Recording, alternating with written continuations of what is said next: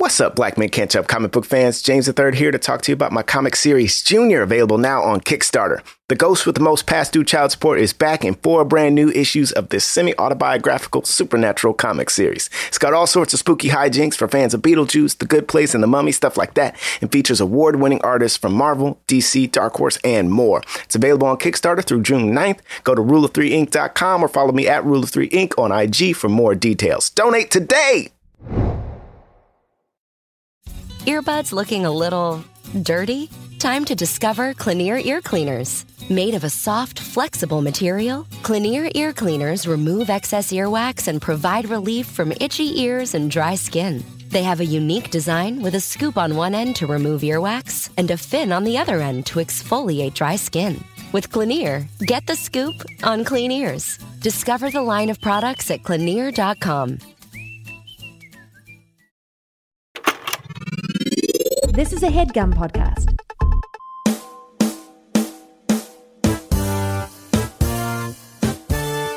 I mean, it was basically a clip show. But With the Def Jam um, Netflix special, 25th? Yeah. Was 25th? I haven't seen it yet. Yo, it's so Gotta good. watch it. I miss It's- that kind of comedy. It does that co- does that kind of comedy not exist anymore? I think certain people do have it. Like, I Definitely think that's what exists. makes Tiffany Haddish really pop because she does it. Kevin Hart kind of does a more Yeah, she was family there. friendly version. he was on screen. Because she apparently did the last round of uh, Def Comedy Right. Jam, which I didn't know. Oh wow! But yo, who was crapping on the last round of it though? I think it was Cedric. yeah, oh yeah, somebody was going in. but they- what did he say? They was just basically like, you know, show made a bunch of millionaires, but then you know, but the people after us, they all stuck. That's Oh yeah, why who, they ain't who here did tonight. that? Someone definitely. No, no, it was, it was like- Eddie Griffin or something like that. Oh, it was Eddie Griffin. Cracked Oh, in the special. Just like In the they, all, special. they all suck. That's why they ain't here tonight. I mean, yeah, but that feels like that feels like friendly fire though. yeah, for sure, for sure. Uh, man, they had so many people. They had all the black people there. Dude, the thing is, they had like every famous black actor, like Morris Chestnut's in the Yeah, audience. Morris Like, they, had, Chestnut. they had Jesse Williams sitting in the front. Oh Yeah. Wow! Were the Obamas there? Nah, they nah, the you know, the Obamas Obamas weren't there, but man, You felt them. You felt But the their Obamas presence. were there. They were in. There was their presence. Katt Williams. Katt Williams showed up. Cat Okay. Williams is there. Katt Williams showed up. Uh, P, Cat P Diddy was there. Yeah. Ice Cube was on the video. yeah. Uh, Uh, Kevin was on the video too. Chris Tucker was on the. Vi- no, he wasn't. He wasn't present at all. Chris right. Tucker? Chris Tucker was the one absent. And they showed him quite a bit But they- I mean, yeah. you know, they had, but they had Martin Lawrence, Huh. Dave Chappelle, Steve Harvey. I find that suspect that he wasn't there. I mean, he might be. it is a filming little something. suspect. But I mean, Chris Tucker be disappearing, you know. He does. Yeah, does. no, he does. He like to be hide. Also, DL and like uh, DL Dave was there. Chappelle had this run where they're supposed to introduce something, and you could just tell it just went off the rails. And like John pointed out when we were watching it, that that special probably was like five hours that Yeah, they that- cut down to you like know an it's hour so and a long. half. Because like Oh, they yeah. and them just they just keep going, and it's funny, dude. Um, I gotta liked watch it. it. It was so cool to see just that many black comedians, like legends, just and in the, even some of the young actors, it was so cool to see like them all um, just in the world, just hanging and just. Could you imagine what that after party was like? Oh man, I mean, there was just. I mean, no one remembers the after party. I mean, right? I mean, right? they're all bummed. I mean, they were No having one- a. I think they were actually all having a good time. For, yeah, It felt like everyone was just hanging out and just like catching up. yeah. And you know, the older comedians definitely felt like they wanted to educate the younger ones about like how it used to be back in their day. Yeah. And I will say this: I know that not all comedy uh, is like how Def Jam used to be, but I do. I kind of miss that entertainment where like you're not too cool to be there. It's like you're putting on a show for me. Like I don't know. I felt like it was an energy that they used to have back in the day. I mean, the Yeah. energy of the crowd i alone Yeah. is nothing. Is like nothing you see anywhere else. Could you do? You think Just you could do like- that kind of comedy now? Like, could you be that like motherfucker? Like, could you motherfucker it up? Like now, Could could we? Or You could a- can, a, but a I guess person there's in not general? like a stand up, I guess. Uh, you can, but there's not a. Well, I guess I don't know. You know, I guess this also gets into our like the Mel Brooks thing of of you know another comedian saying, uh, comedy isn't what it used to be because it's too PC now. Oh, yeah, yeah. And part of me was watching Def Jam, and I was like, it's like I don't some of these jokes definitely just don't fly today in yeah. some of our circles. Cedric's uh, Chinese takeout joke that they show Right. in the special. Yeah. I'm like, oh no, this would never fly now. Right. Yeah. Even the fact they showed it in the special, I was like, wow, this is. Uh, what about Katt? Wi- Yeah, and they had like they showed a clip of like Katt Williams like joking about women, uh, in a way that I was like, yeah, I guess this wouldn't really like fly today, but it still was funny. It was, Yeah. I mean, I mean, people should also, like, like, people I- crapped on Dave Chappelle's new special, so you know, Yeah, that's you true. know that yeah, there is a part of you that's like, it, no, I guess it's not. And then right, am Yeah. I? And like it wouldn't. We're saying that it wouldn't fly today, but it's like maybe it wouldn't. Like it's not going to fly necessarily in like a New York crowd, but Yeah. maybe like cl- like, or not even just New York, but like the New York alt crowd. But then Right. like the more the deeper in the clubs you But I feel are, like at least in New York, you got to find like to find like a black room in New York. You're going either, I mean, deeper in Brooklyn, further up in Harlem, or maybe there's like No Malice Palace, like in Manhattan that still does stand up nights. yeah. Oh, you got to go to Jersey or something. Mm-hmm. Like I feel like our clubs now are like not everything is all comedians, but everything has that. I don't know. I feel like comedy now. Everybody has that vibe of I'm cool and I'm my delivery's cool and funny and sly and I'm witty. Yeah, we were talking about the the laid back vibe of a lot of co- like famous black comedians now, like Gerard and Hannibal and yeah, and uh and uh I mean Damian Lim is like that, and Michael there's nothing Che. wrong with it. It's just like it's just a different vibe, Right. you know? Right. It's not like the audience isn't like, wow. Because you're not giving because you're not Right, giving 'cause them that's that not the- energy. yeah. right, right. Like I feel like the audience is loud and crazy when you're loud because they're matching you. Like you're you're vibing off their energy, and if I'm giving you crazy, They like energy, they're uh, yeah like like uh, we're awake. We're here. Like we Yeah. like you know we're here. We're listening. We're here. Yeah, we're lis- yeah, we're attentive. Yeah, we're we got our drinks. You know, we got our tickets that we paid in full. We we out here living. You know. James, did you do that on purpose? Did you help him? Did you did you do that? I didn't do that on on purpose, but I think I think I felt it. I think feel kind of I feel wrong and dirty I think right I, now. I felt it coming. We living, man. We in the club. We got our we got our ladies. Why we got that drink, baby. We paid in full. Why did you do it again? Why'd you do Why'd the you whole act out again? Why'd you have? You did the full act out again. Why'd you? We tearing it up. We sitting down. Uh, okay, We sipping beverages. We got our boo. We paid in full. why are you saying beverages? And why then, would you yeah, say like, what why- the drink is? You're just What you're we doing it again and then adding Why are you just saying the tiniest bit of thing. we got beverages? Yo, we turned down for what, man? No, that doesn't fit this. Why? we in a posterity. posterity. Wait, do what, you am I saying? Who- A posterity? oh, We in a sed- we in a sedentary position. We got liquid going float in our mouths. Now- now I we got question- people of the opposite sex or maybe the same sex. I question who this person right even by is. ourselves. Who is who is speaking? we speaking? paid in full. No. why we keep doing? Hey, yo, Nick, start the show. Jonathan Braylock, James the Third, Gerard Milligan. What more can I say? You know what it is. Black men can't jump.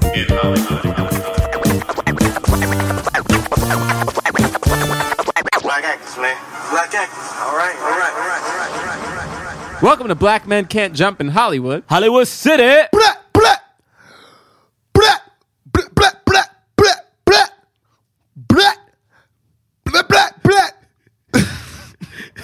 Yo, if you The fact that you're doing so much motion, you can't see James seriously shooting a gun right now. There's so much wind up to this. Guy. I know, like, there's so much intensity. Why? Why? What are the pauses between the shots? it's like, because it's like, you know, like the person is like, they feeling themselves, you know. Why is your whole body they're so doing, they're doing it, and then they're feeling themselves. After it's like, yeah, like, blah. you know, what I mean? like they, they're feeling it when it happens. Why is his whole body bouncing? you know what I'm saying? Like, all right, My y'all- name is Jonathan Braylock. I'm Gerard Milligan. My name James the Third. Okay.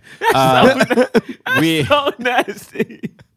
we host a podcast where we talk about films with leading black actors. We talk about the black people in movies. In the context of race We talking about how they handle Hollywood and the color of their skin, y'all. and diversity in Hollywood. Cause we say because it's not a it's a lack of diversity, the Browns can't get down. But we here to show that the Browns are in and the Browns can win. We promise the whole podcast won't be us yelling, but a lot of it will. Oh, we saying right now, you better get ready to control your volume buttons because it's gonna get real, but then it might get quiet. We understand that that's why we have a lot of listeners, but it, it it'll never be a it'll never be like a million. We say what we say is we know we do things that will annoy the listeners at home, but we do it anyway because we find it funny. Our loyal fans find it funny. Uh, people in Vermont find it obnoxious. Why you say that like we ain't got no loyal f- fans in Vermont? Yo, I'm just saying. Yo, I'm looking. shout I out to the loyal fans in Yo, Vermont. I look at the statistics, and let me just say, we got more people listening in Iraq than in Vermont. hey, hey, Vermont. Shout out to our Iraq listeners. Yo, Oh, yeah, what's shout out. up? Shout out. You know what I'm saying? What's up? Shout out to our Rwanda listeners. Yo, Hey. Rwanda. What's up? Yo, stay safe, y'all. Yeah, please. Yeah, everybody. yo, even if you're even if you're here in America, please be safe. Yeah, everybody, Uh, be safe. What we doing again? Today we're doing the film Paid in Full. Paid in full. He said it 14 times in the. well, I try to block Why out. you ask him what we doing like he didn't say I- I it try to- 14 times? I try to block out his transition sometimes because it makes me sad. I feel like I got tricked. Makes into you something. sad. I feel like I got swindled, and I feel like I let myself let it happen every week. Yep. Uh, Um, Paid in Full came out in 2002. Yeah. Yes. It stars Wood Harris. Mekhi Phifer. Kevin Carroll. Who's was that? very excited to see him. he was Calvin. He was the dude with the glasses. He was the he was the first uh, drug Oh, dealer, and then he gets gotcha. locked up, and then he comes back out. He's in the show The Leftovers on HBO. What that dude is? which I don't watch, but I've seen Kevin Carroll on stage a lot. I'm a very big fan of. Him. He's not in the first season, but he's in the second season. He's one of the reasons the second season is phenomenal, and the first season is not very good. Wow. I but didn't watch. I'm telling you, yeah, most a lot of people didn't because they started watching the first season. They were like, "This is this isn't good," and they're right. And then the second season turns it around in a way that makes you go, "What? How is this so much better than the first season?" Anyway, that's my opinion. didn't they? Didn't they? Didn't they add like a black family in the second season? yeah, that's what I'm saying. They added him. Oh, so he's a. Oh, he's like the dad. He's the dad of the black family. Mhm. Oh. Oh yeah, he's great, great in it. Uh, Cam'ron is in this. yes, Cam'ron, uh, Chi McBride's in it. Elise Neal, Regina Hall, Ron I think this might be Regina Jones. Hall's first um first part. Oh snap! For real? word? I think so. Also, can I just say this is a little like just for myself. Okay. I got to work with Regina Hall recently, and I legit fell in love because she's so funny and so like down. And to see her in this movie is so fascinating because This wasn't even close to her first part. it wasn't. What else she do before? Bro, she was in a scary movie. Scary movie was before this. scary movie came out in 2000. Scary movie Wow. 2 came out in 2001. Wow. My bad. Yeah, remember her in Scary Movie? Oh, I bet you better get out of my face. I thought that was so funny. I laughed about specifically that line for probably several years after that movie. I just remember her when uh when um uh Wayne Sean Wayne at Sean Wayne's. Uh, This was her, was Sean her, it. but that was her was boyfriend. Sean right? was her boyfriend. Yeah, I think. I think she so. like she, he put like he kept putting like the football pads on her and right. Yeah. Oh yeah, Oh, yeah. And she's like, uh, Are you sure? Are, Are you sure? Are you sure? Anyway, uh, this movie made no money.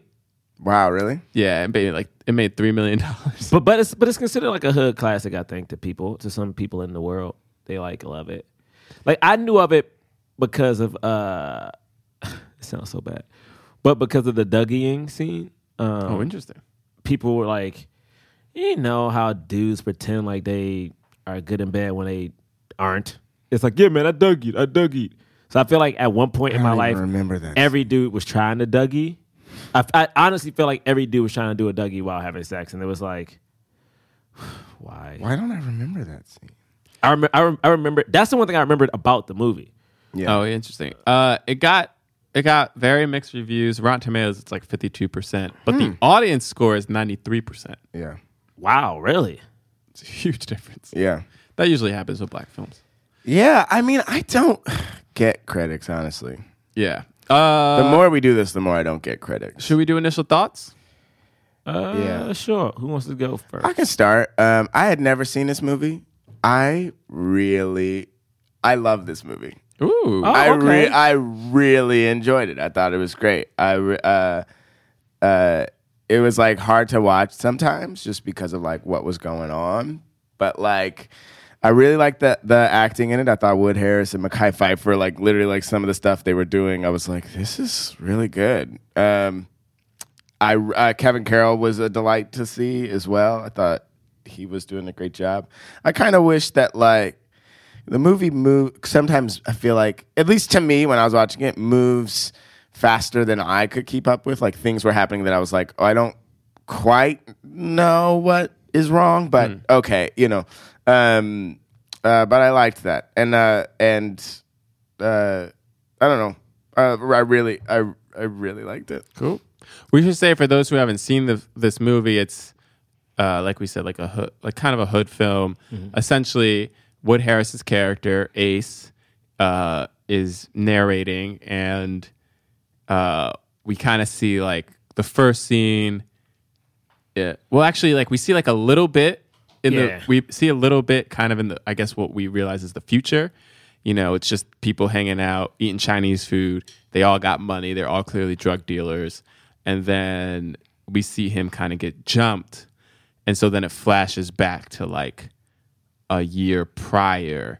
And it's essentially the story of three men who are in the drug game to get paid. yeah, That's pretty much it. and it's it's inspired loosely um, by oh yeah, true story. a true story With the three people who uh were they rappers too? No, they weren't, but they were like they were these drug dealers that like inspired a lot of rap. And that- and that exactly what he said. Basically, exactly what he says. Yeah.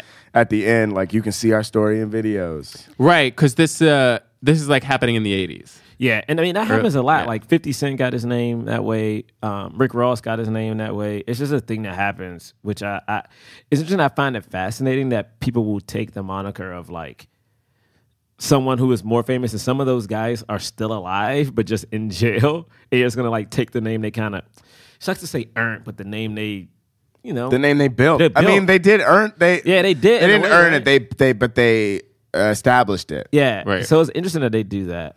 Um, I'll go. Um, I haven't seen this movie since I was in high school, and legit, the only thing I remember is just asshole dudes in high school being like, "Man, I Dougie'd while I was, you know, I did, I did the Dougie," trying to like say they Dougie when they were like having sex, and I was like, "Oh, I hate you." Uh, I remember that. Um, it's interesting because I honestly don't know how I feel about the movie. So I'm hoping as we talk about it, I will be able to make an opinion. Right. Because, you know, the subject matter, it's like, ah, man, I hate seeing this kind of thing. But uh, I was watching um, Casino recently. I'm like, man, but like the Italians and white people all have these kind of like mob movies that they can watch, and some are prestigious, Right. Some are made by them, and it's like they have this kind of authenticity to them. Whereas I'm looking at this, and usually I'm so against rappers. Everyone knows it, but Cam'ron Litt is like, you know what I'm saying? Like maybe not this exact kind of life, but Cam'ron was in those streets. Like Dame Dash pops up. Dame Dash was in those streets, and it felt like this was authentic to the people who made it. You know, like Yeah. it may have been hard to watch. It may not have been like the best shot, the best, may not have been the best screenplay, but it felt like this was the movie they set out to make. And I feel like it's something very admirable about that. And I also think Wood Harris deserves so many more roles. Like Wood Harris has been good for so long. Like right now, he's on that show. Uh, um, oh man, he's on that VH1, The Breaks. He was just in um, the New Edition movie, and I'm like, bro, you deserve to be. In, I mean, think about it. He was in The Wire right along Idris Elba. Had yeah, the same, he was like yeah. they I were mean, like. he was there uh, Avon Barksdale. I'm Yeah. like, I, I, I think it's, I like this movie. Um, it's hard because of the subject matter, and the thing is, I, I know it's not a perfect movie, but I kind of liked it. Like, the urban community got to make a movie about something they wanted to. So, Yeah, I mean, for me, it's interesting because this movie came out uh, like after The Wire had premiered, and it does feel like what you're saying. Uh, I guess mafia movies are for Italians. This movie is kind of for black people in a little bit of a way, except that sometimes I watch those mob movies and the end of the movie, even though some, even though people get their comeuppance, I don't know if I feel like in the end of those movies, uh, we're supposed to think this is why you never join the mob. Like they're they're still kind of immortalized and glorified. Oh yeah.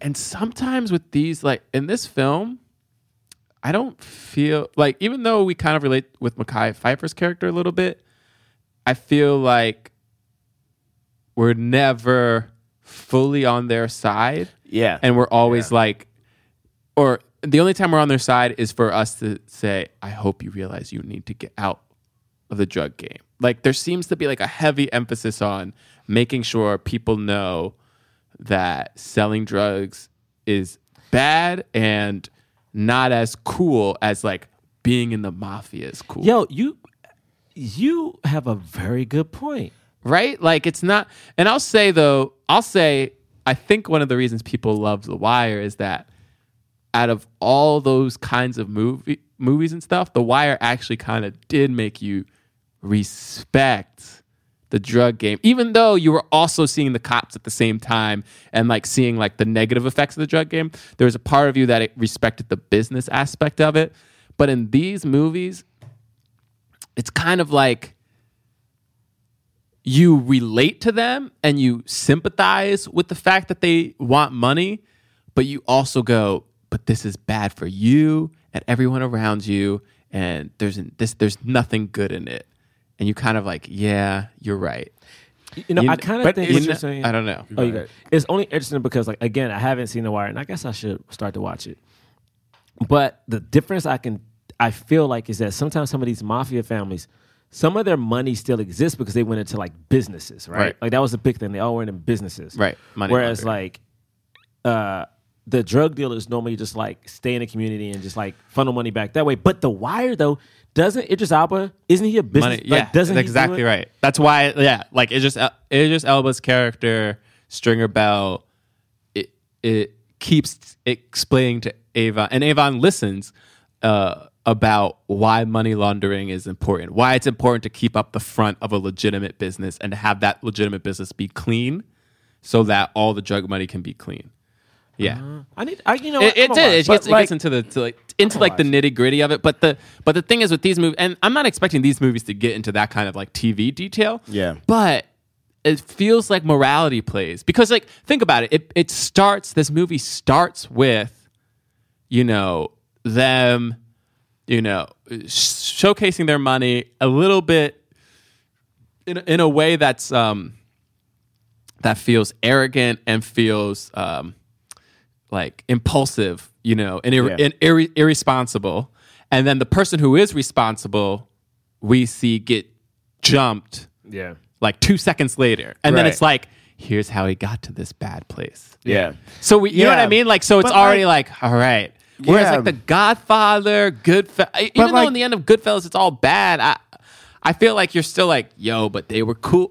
I don't know. Yeah, I mean, even, I mean, they all- Yo, but but the, but these guys though, just like I read a um, it was days ago, but I read a um, it was like a vibe article maybe about the three dudes that this was about, and like, and it talks about how like they specifically like people still talk about them in rap like today. And like, and people still like they're still kind of immortalized in that way. Totally. The real people. Right, the real the real Right. people. Where and I and I'm not sure if the guy who uh, Wood Harris plays, if he no, I think he produced. I think he produced this movie, and I feel like maybe he just because at, by the end of this movie he was so like I have. By the end of this movie, his character was so like I have to get out. I think like that's why this movie in particular has has that air. I know, but I'm saying I see that air in a lot of other these films. Right. That air was definitely in Boys in the Hood. Juice. Definitely in Juice. Oh, Juice. definitely in Juice. You know what I mean? Like, uh, I'm pretty sure if we rewatch Menace to Society, we would see. Like, Yeah. they're just. I, I feel like. Oh we- yeah, Min- I mean, Menace to Society ends with now it's too late because he's died because he's dead. right. Like, Yeah. like we. Uh, there. I don't know how many times you watch those films and you're like. Even though you get what they're doing, I don't know if you're like, I want to be them. Whereas Yeah. I feel like people watch gangster films But I and they're even like, say I that- want to be those. Yeah, and th- but this movie even kind of goes like, yeah, we were looking at Scarface and we were immortalizing that. And Right, that's- they were- yeah, and they were like, they were saying that's, that's bad. They're saying that, that even that is bad. But what I'm saying is, in in when I when you watch Casino, he, he's like, you know, the wise guys. Uh, when I watch Donnie Brasco, like they were like the wise guys, like that's what you wanted to be. That's they, you know, here's what they did in the neighborhood. Here's all the good things Yeah. that they did. Like, Yeah. and it's like, yeah, maybe they did some bad stuff, but here's the good stuff. And they like showed that a little bit in this movie. They talk about it. They like talk about He it and like every it. and like he you see Mekhi Phifer like bringing groceries to his family, but then they undercut that with another scene where he's like, "You think Right. you're doing anything, right?" So, as opposed to maybe the only one is like American Gangster, where you see Frank Lucas Mm-hmm. uh, be a th- something for the community in a way that feels real. Yeah. In this movie, I don't know if I felt that. So the immortalization, it, the immortalization comes. We're supposed to believe only comes from the fact that they had money, Right. And like they were flashy with that money, Yeah. But as think- opposed to what they were doing for the community. And the thing is so tricky, and I will, I'm not defending drug dealers, but I remember growing up, and you know, I grew up in DC during, I was a kid, but I do, I grew up in the crack era of like DC. It was like a famous time, like people rap about it. But it was this guy in DC who I think is still in prison, um, uh, Rayful, Rayful Edmonds, right? Dude, the dude made so much money, Yeah. so much money. But what he would do is though, and I, rem- I remember, I remember one instance. What he would do is, is that if, if it was back to school time and stuff like that, he would just go to the mall. He would just be hanging out at the mall. And he would just buy kids whatever they needed, like school supplies, books, new shoes, clothes, and it, it was just his thing. He's like, no, every year he'd pick wherever and he would just start giving giving out stuff to people. And the thing is about Ace, I was looking him up, is that his big thing is everybody eats. If everybody eats, no mm. one is gonna try to like stab me in the back, basically. Yeah. And we talk about it in the movie. He says it often, but we don't see how he like we took see a very little a very little like part of it you know and the movie is that's what i'm saying the movie is more concerned with making sure that nobody comes out of this theater thinking that selling drugs is a good thing Yeah. that they don't show the other side of this they only theoretically talk about it here and there and my problem with that is okay, I get it. You're scared of drugs being bad, but why are you scared of black people coming out of this movie theater thinking drugs are bad and not scared about white people coming out of mafia movies and think it, uh, and not scared about white people coming out of war movies and like being gung ho and like war War, you know what I mean? Like hurrah. Like my whole thing is yes, selling drugs is bad because it damages communities. You know what else is bad? Like selling food that kills people Yeah. selling bum Right. mortgages that makes people go bankrupt. But we don't look. You know what I'm saying? Like, Yeah. like the, this is the, in the broader the broader scope of this is we always look at the bad things that black people do and demonize them for it. But then the bad things that white people do, we empathize and sympathize with and then excuse and justify. Yeah. And say, well, they were just, I mean, they were, you know, they're trying to make money and they're they're giving back to the community because this huge corporation donated humanitarian aid. It's like, yeah, but then when the black people selling drugs donate stuff back to the community, you say that's false because they're destroying it. Cool. So why don't you say that about the corporations that are destroying our communities and then giving it back, giving back a little bit of their profits? Yeah. Yeah. Doing the same thing. Yeah. it's so hard too because like in thinking about that, absolutely. I would love I would actually love to hear more about that. I would love to have had a, an understanding that Ace made sure everybody ate, Right. right? Uh, but then also like I, I feel like it's like this movie, the, this movie in particular, and these movies that are made by black people for black people to watch. It's like the po- the point of it is to make as many people leave and go, okay, I'm not gonna leave this theater and sell drugs. See, but I also right? feel Like, and I think yeah. that like that is on purpose, like, for, like, and for a good reason. But I feel like you still got that same kind of for a good reason. Ah, You still got that same impact to me with American Gangster, and like with American Gangster, you had this. Yeah, like we we we saw we saw Denzel's character rise to the top, but we also saw how it ended for him. Yeah. like we saw his wife get attacked. We saw how his mom treated him. We saw everything fall apart. So I don't think people left that movie being like, "Oh, I want to be like Frank Lucas." You know, I think people are like, "Oh, I." They, I feel like they came out with the same thing, but that movie also showed a businessman like what he did for people. And the thing is, and it sucks. I'm not defending drug dealers, but a lot of the times, a lot of these drug dealers they screw over the community, but they also give back to the community, which is like a weird double edged sword. But like, I would like to see more of the giving back. Like I would assume in The Wire, for everything Idris did to the community, like he had his business laundering, and I'm pretty sure he was, I don't know, decent. Was he like? Did he ever help out the community on that show? Oh yeah. I feel like that's what they did, and like, and it's and I think that is a level of of uh, of a character that's so interesting. Someone who could make money and profit off of killing people, technically, but then also care enough about the people he's making money from to help them when he it, like that's a very fascinating uh, dynamic, which I hope a movie.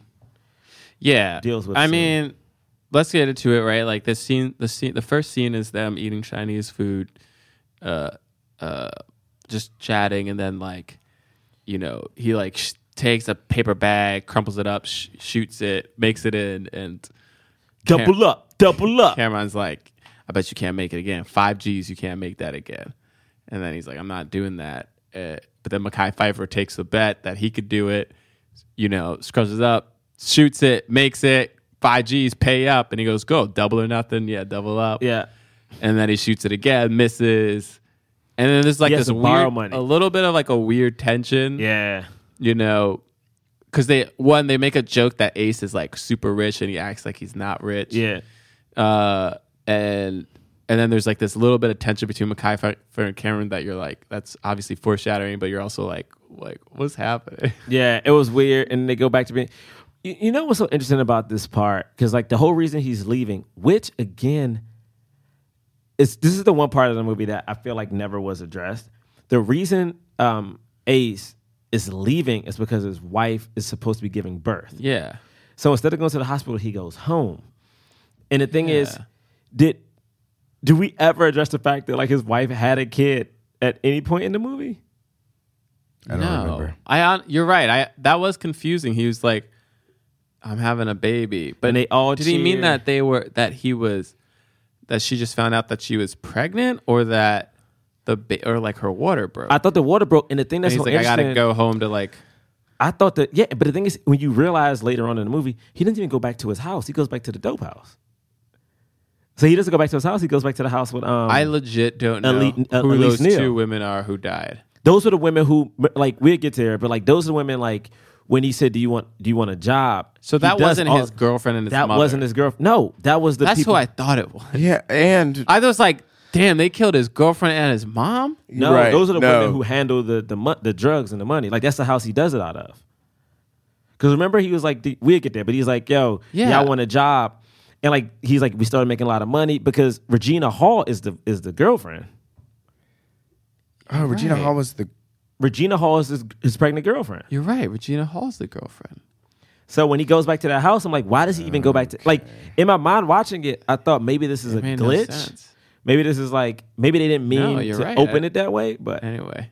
yeah. So he goes, he gets jumped, and Yeah, we just all we see is him like kind of like go to the door. He like stops, like hears It- something, doesn't he's like, huh. Huh. And he like shrugs his shoulders like and then opens it and then immediately gets pulled in.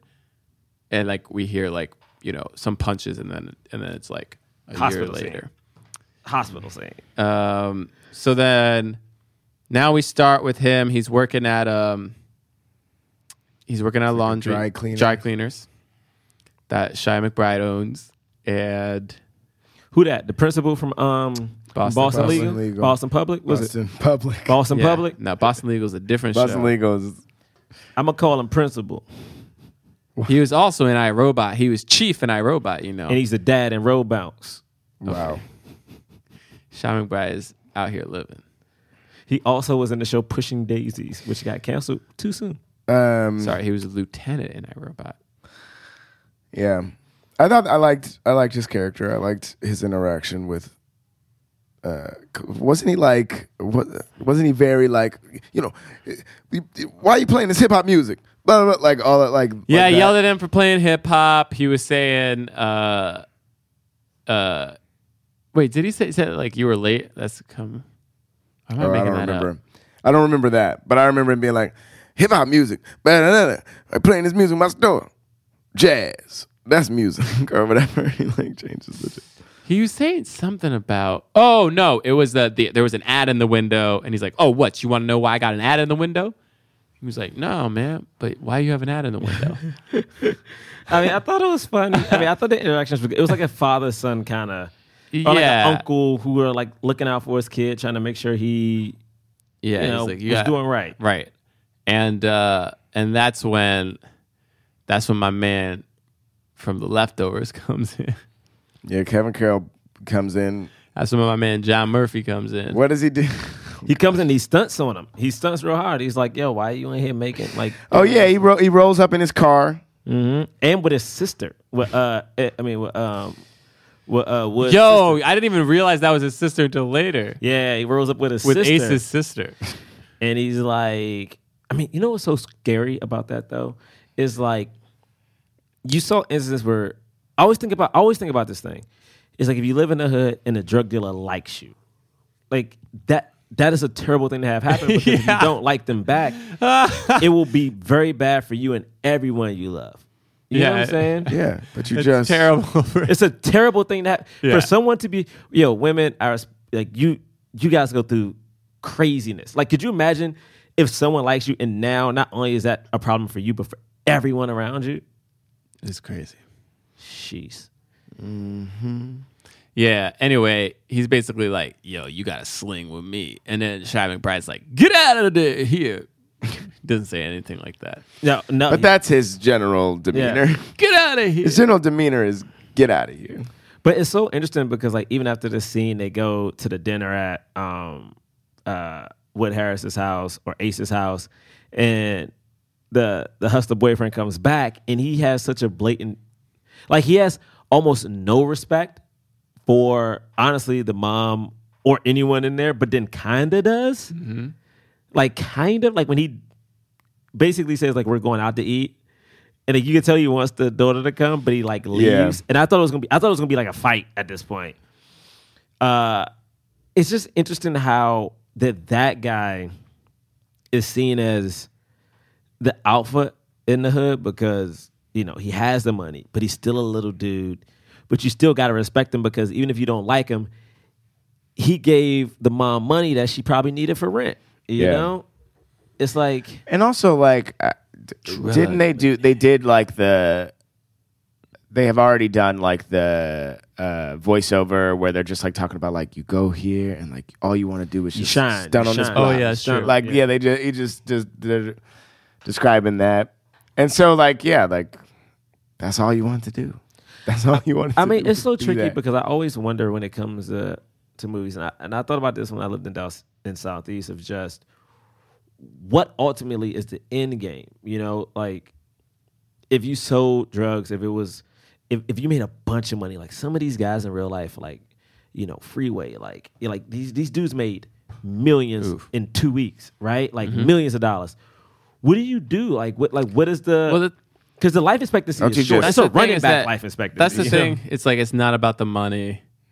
For a lot of them, it's about the lifestyle and about the respect, right? For like Mekhi Phifer, it was like about the fact that he can get nice things, but then people look at him a certain way that he can go to the, they can go to that club and like yeah. everybody like respects them. Like it's like it's true. yeah. So they like they stay in it. Um, and we see uh, Mekhi Phifer. I mean, Because Mekhi Phifer is a drug dealer, but like Ace isn't at this point and doesn't want to be. right, Right. And Mekhi's like telling him, you know, uh, yo, you gotta get this money. like, can look work at with this. me, look at this This, car." you look at this watch, and then like later on the film, he gets like a BMW. Yeah, man. Uh, he's looking good. You know, and I feel like a lot of times, at least me as a dude, is like, I feel like some of the things you do, you you, you try to get the reaction out of women that you want. Because I feel like, for instance, like if you look at like Mekhi in the movie, everything he was doing was to yeah have that shine. And when he had that car and was driving around the hood in the car, like women showed him love. Like the dudes on the block were like dapping him up, and it's this false sense of importance. Yeah. You know, and even like as actors and stuff, when somebody pops, like when somebody pops and now they're big, everything changes. The people who hated on them from back home and from high school. I mean, honestly, we ain't pop, but I can promise you this. I got people who literally used to shit on me back in DC who has reached out now because of a podcast. You know what I'm saying? And like that is the type of attention, like if you're not used to that, you just that is almost a drug in itself. Oh, it, Yeah. it is a drug. Right? Like You get you know you get high off your endorphins. But then you still got to keep it up. You know, like you got to keep it going. Like if I'm making this amount of money, like I got to keep hustling because I got to get more. I got more people to help out now. I got more mouths to feed. you I mean, know? yeah, yeah. Never. st- I, I want this to never stop. You, you Yeah, try to recycle it for as, as long as possible. yeah. Black Men Can't Jump in Hollywood is sponsored by BetterHelp.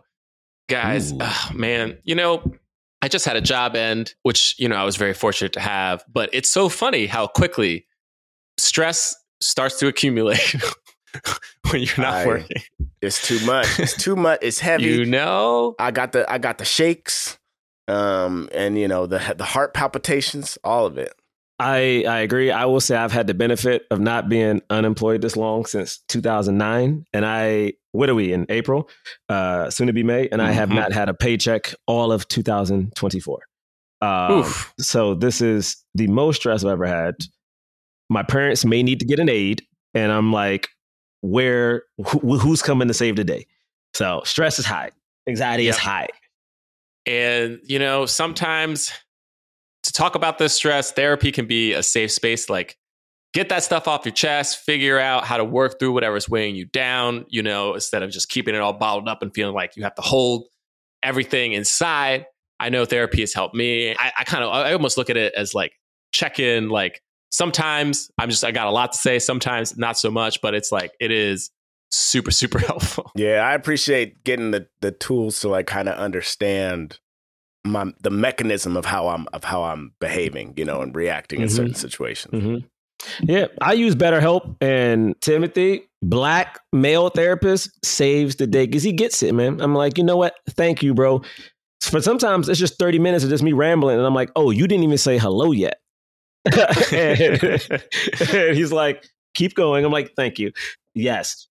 if you're thinking of starting therapy, give BetterHelp a try. It's uh, entirely online, designed to be convenient and flexible. It's suited to your schedule, which is uh, absolutely uh, essential these days. All you got to do is fill out a brief questionnaire and you can get matched with a licensed therapist. And if you want, switch therapists anytime for no additional charge.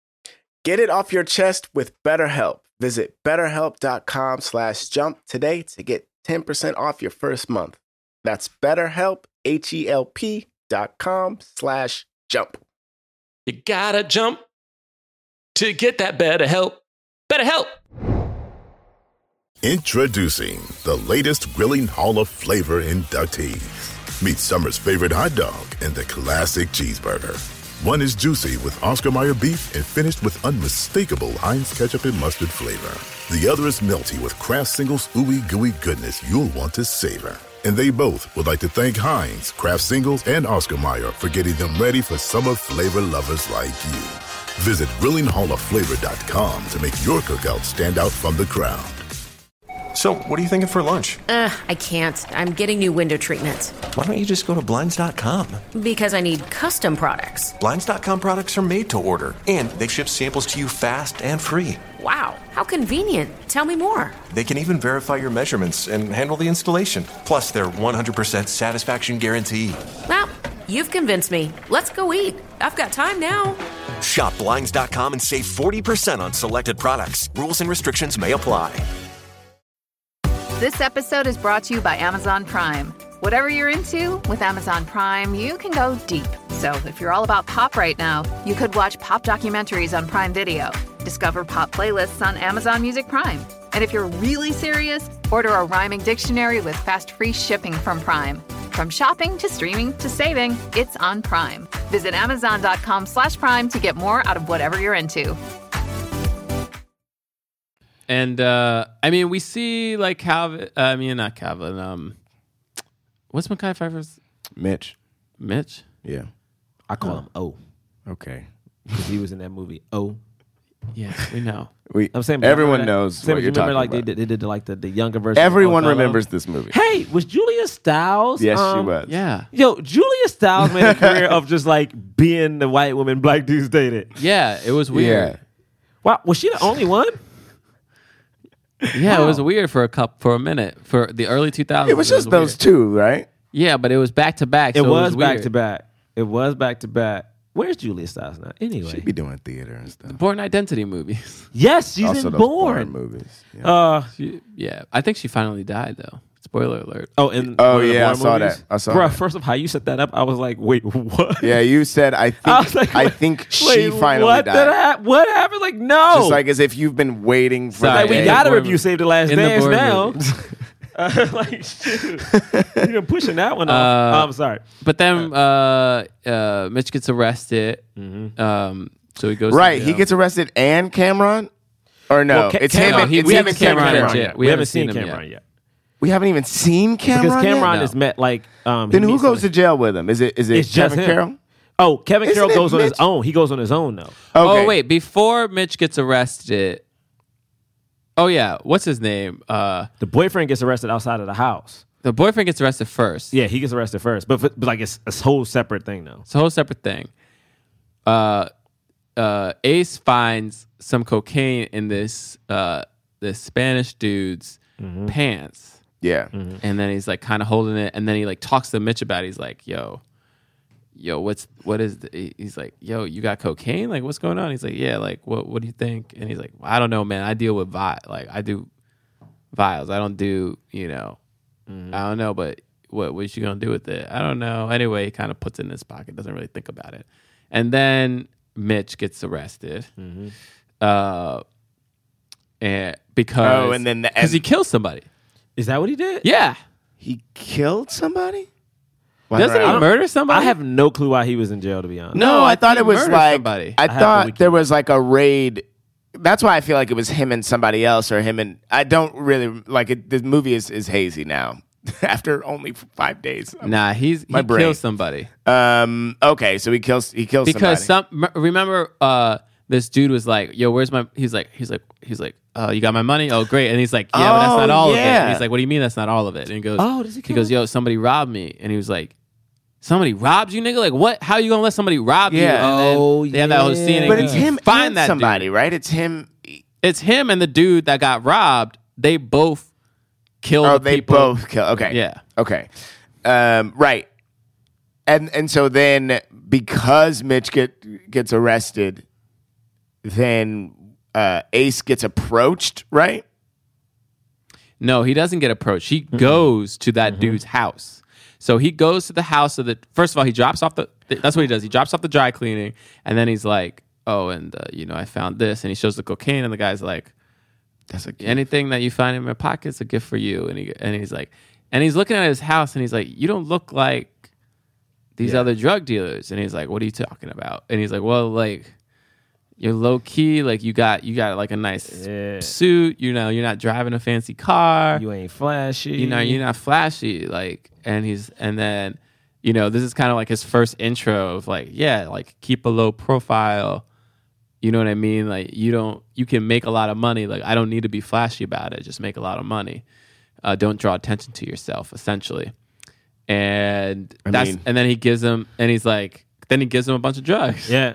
Which to is sell which is something interesting, and I know this movie's based on real life, but I, I was thinking like to to point that out about like the the Colombian drug lord or whoever the guy was, how he dresses, how he carries himself, and they kind of like show he does that in the movie by keeping a low profile, but then almost in the montage, you see Ace start stunting as well, for like buying cars and start doing everything that because you set him up as somebody who is going to be smarter. Yeah, it's going to do things different. Like he Yeah. made, for instance, I expected almost, and again, I know this is real life, but I'm just saying, just in general, I'm almost expecting him to want move, like even move out or just like never have a fancy car, like never do oh, Yeah. like kind of the showboat. but like but i think they had established that like you know you're if you get a little bit of money you're gonna do something do you're, yeah you're gonna be, do something flashy you know and and then i think like they they were trying to say that like there's there's levels of flashiness or there's levels of keeping a low profile. Like low profile is just like yo i got money i got a nice car like and i'm not like i'm not i'm not announcing it myself. Yeah, I gotta be i'm not watching videos of me having sex. Totally. Yeah, but man, I gotta be honest. I am a little annoyed about this this movie because it really, for me, it's like almost trying to paint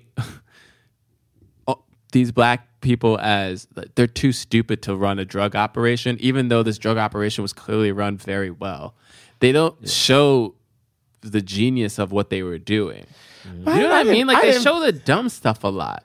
Like the genius stuff is just like they sh- yeah. Eventually, when Re- when we get to Rico, we haven't gotten to him yet, but Yeah. like show like he's super violent and and and like super in your face, and it's like and like what Ace is like, yo, you gotta calm down.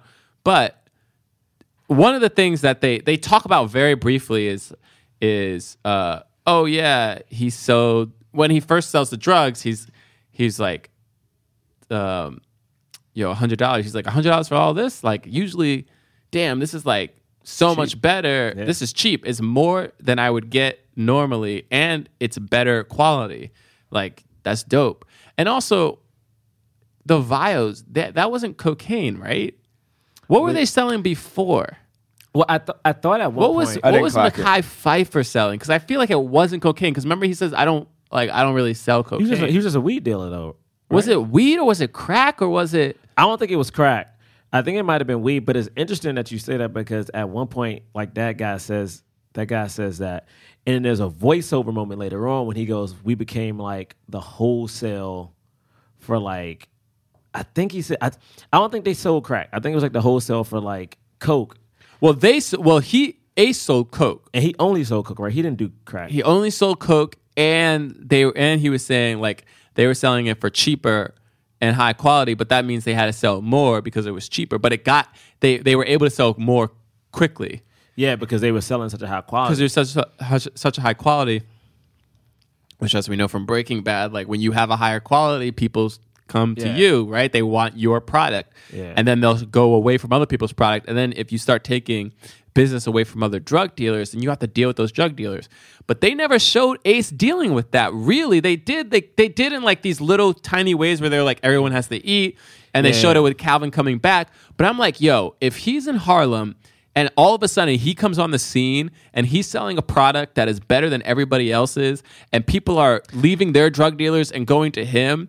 You have to show the scene where he Yeah. negotiates with the other drug dealers so they don't just shoot him right away. Yeah, I will say I it didn't seem like they were trying to paint them as as too stupid to run it, but I but they did definitely gloss over everything you just said. Like I especially especially like the they like not it's like stupid, but he like- starts he start he sells the the the he sells the little bag for a hundred dollars. Right. Then he gets the uh, uh the brick. Yeah. And it's like you're you could get he's he 25,000. And he's like, oh, okay, I definitely messed up in his head, right, with the little brick, with the with the little bag, and then like two scenes later, he has just ever, all the money ever, like, and Yeah. he and people are reacting to him as if he's definitely the person to go to, but we don't see any of that negotiation, Yeah, well, and it was very yeah. frustrating to to watch. And I think another thing that I I think that's very interesting, and I think so far the only movie I can really remember touching on it, and they did it in like two scenes.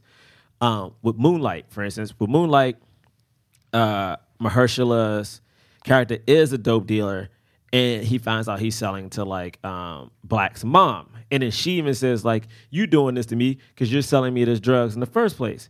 And I would just love to see that kind of film where like yes this dude to an extent ace is supposed to be the drug dealer with a good heart right what happens when a drug dealer like that interacts with someone who is now a fiend?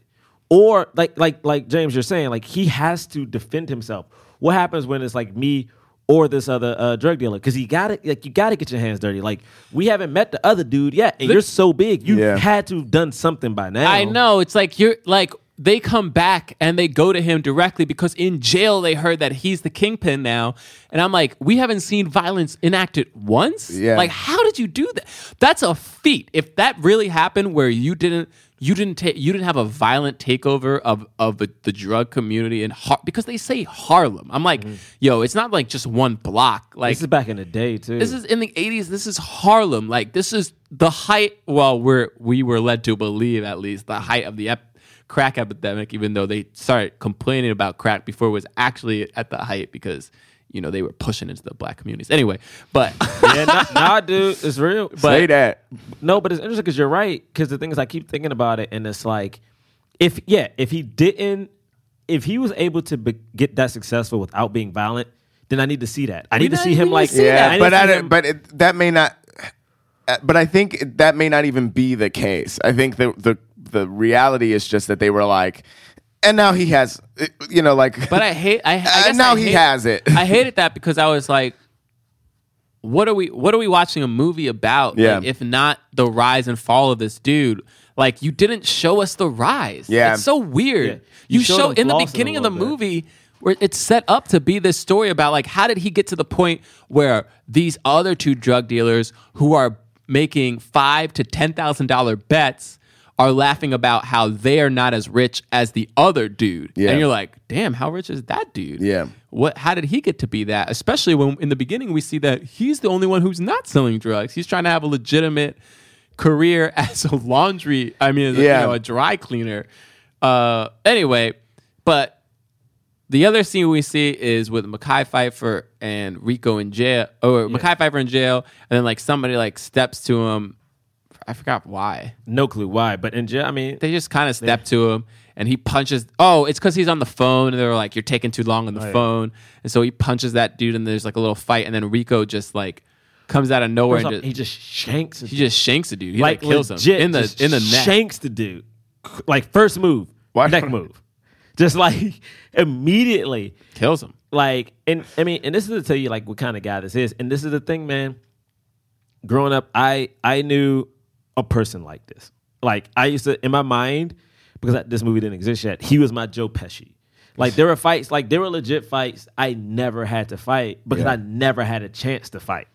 Like, and I'm gonna be calm because he may listen to the podcast now, so I don't think I'm crapping on it. But my man, my man served time. My man was like legit because it was a thing of like we were small dudes with no money, and like he would just he's like, man, he didn't care. He didn't care if you were big, and it always was this thing of like trying to defend somebody too. Right. And when I saw this moment, I'm like, oh, maybe his downfall because we didn't know yet, but like maybe his downfall instead of being cockiness, maybe he's too gung ho to like get the respect and keep it. You know, like. Uh, Yeah, but it, the, it also didn't seem like he. It also didn't seem like he wanted the respect, like in the same way that, like he just wanted like, uh, what is it? He's just like a volatile, just like a volatile. He just wanted uh, uh, to experience. He just wanted experiences. Bro, you know what I, I mean? honestly, I think this dude, they cheated this man out of a character. Like, I, I don't know what he. I mean, I think we could put on like what he wanted, but it was just weird. It's kind of weird because like the poster has these three dudes, but then he comes out of nowhere. We know we never know why he helped Mekhi Phifer in the first place. Mm-hmm. Like, I was just kind of like, did you know who he was or? You know? Oh right, yeah, Yeah, that's what I Because they go like- back in time and we d- we've never even seen. Yeah, We, we've never we've never seen them interact. And then afterwards, Mekhi Phifer was like, "Thanks for having my back." And then like later on, like when he's like with Ace, and he's like, "Oh yeah," he's like, "Oh yeah," like he had my back. Like referencing that Yeah. one time, I'm like, "Yo, did y'all hang out after that too, or what?" Also, like there's one- what relationship did you develop? He just killed somebody for like that you got into a fight with. Like who is this guy? Or it could have been like a setup kind of fight too. I mean, that whole thing was like crazy because basically, like before they that fight happens, he's like, "Oh yeah, man, I heard such and such is like the man out like like out in the world, and then later on the fight happens. So I almost felt like I need to get in with this dude, Right, When that's I get it- out, that's what I it felt like. But I mean, but also like I think the movie has more issues because it's interesting because once Ace, once we see a little bit of Ace's operation, he goes to the two women. Um, what's her name? Elise. Elise Neal. Is that her name? Uh, they go to yeah, they go to like Elise Neal, and I guess her mom to like Ace goes there to to do the drugs at her house. You know, to like that's where he cuts everything, that's Yeah. where he does everything. It's not established why he goes there, and honestly, how he even knows them. You know, because he literally just goes, "Do you want a job?" Yeah. Like that's it. Like nothing is established. The bond. This is my I thing. know who they for were. them, and this may be a spoiler because we haven't gotten it yet. But for them to die and have that much weight, yes, it's sad for anyone to die. But to have it be as effective as it needed to, I feel like we needed to see them at least hang out, or when they're having that Who those montage of them like like making money. You see them for a little bit, but you need to see that they are an integral part into this business. Right. You all of those tertiary characters like we never got to meet. Yeah. And and and also we Even Lulu, like we meet him in Right. that one scene, and then once he gets the drugs and, and the operation's going, we he's never gone. see him again. He's gone. Who's Lulu? Um He's the, the dude who was like, yo, any uh uh his he was his connect. yeah. he dies though, right? Oh, we don't even. know I mean, we yet. see him die, but we don't know why he died. We don't know how he died, and we don't. See, what I'm saying is like we don't see him out at once. Yo, the but I'm drug- saying he died because of the game though. I mean, of course he died because. You know what of I'm the saying? game. He died because of the game. You know? I guess we. I guess like that's my thing is like we don't see like it would be nice to see like. I mean, this movie was short, maybe that's why, but it would be nice to see like another bonding moment between him and Lulu, where Lulu's like teaching him some more stuff. You know what I mean? So that we can understand like how did Ace get so smart in this drug game, like without ever being in it. He just, I think yeah. he just rose up and and and it's not like we saw him be smart before it either. You know what I mean? When he was at the dry cleaner, we just see him we see him like n- n- like care about his friend and we see him kind of earn yearning for uh, more money and more respect in life but we never see him like apply his intellect before this and then all of a sudden we're like oh wow he's just oh he became the boss real quick But you know what I'm saying? Maybe though, but maybe the real life ace, what's his name? But maybe the real life ace was Man. like, yo, y'all can be y'all can't share my secrets though. Well, no, I think I think. I think it's a thing I think of, the like, real just life Ace show didn't me- even like this movie. Yeah, I don't think he did. I, he said some of the things weren't factual, which you know it happens. But the thing is, I Oh, wish they word. would have put more. Yeah, like John is saying, more concern into. Again, even with a movie like Scarface, right? You see the rise and fall of this person. Like we see the business, we see how he got to that point. We see the day to day. We see when he becomes like very gluttonous. We see when he becomes selfish. We see how he treats his friends. Like we see the downfall. Whereas this is just we're glazing over certain things, you know, like we're Yeah. we're we're not treating him like he's a three dimensional person. The thing is, if if there were true difficulties where your plan is to always make a certain amount of money and get out of the game, show me that. You had one scene with your wife talking about it, but that wasn't even like a deep conversation. I In mean, we didn't even talk about that relationship either. Like, Never. Yeah. I mean, think about American Gangster. Think about how Denzel and his wife interacted. Like it was a big deal how she viewed him and how he took care of her, how he shed, I mean, how he like hid things. And I understand that's how that story was, but I feel like it was a it was a central part that that movie touched on that relationship. You know, like it was important mm-hmm. how his wife fit into it, his kids. Like this dude still lives on the block, and you just, I mean, you're not gonna talk about your pregnant wife just like out here by herself. I was know? also interested in like how, I guess like Regina, Hall, like her brother was Mekhi Phifer, so she was used Was, to, was that for real? right? Wasn't the f- wasn't I had no. She just appeared. I didn't know who she was. wasn't Mekhi Phifer and Regina Hall brother and sister? Um I d- definitely didn't track that if that is the case. Wait, am I making that up? I mean, I mean, that, I mean, she. I, I I just remember her just being at the diner. Oh yeah, she had to be because um, she had to be because the little boy at the end that was the little boy that was kidnapped at the end wasn't that her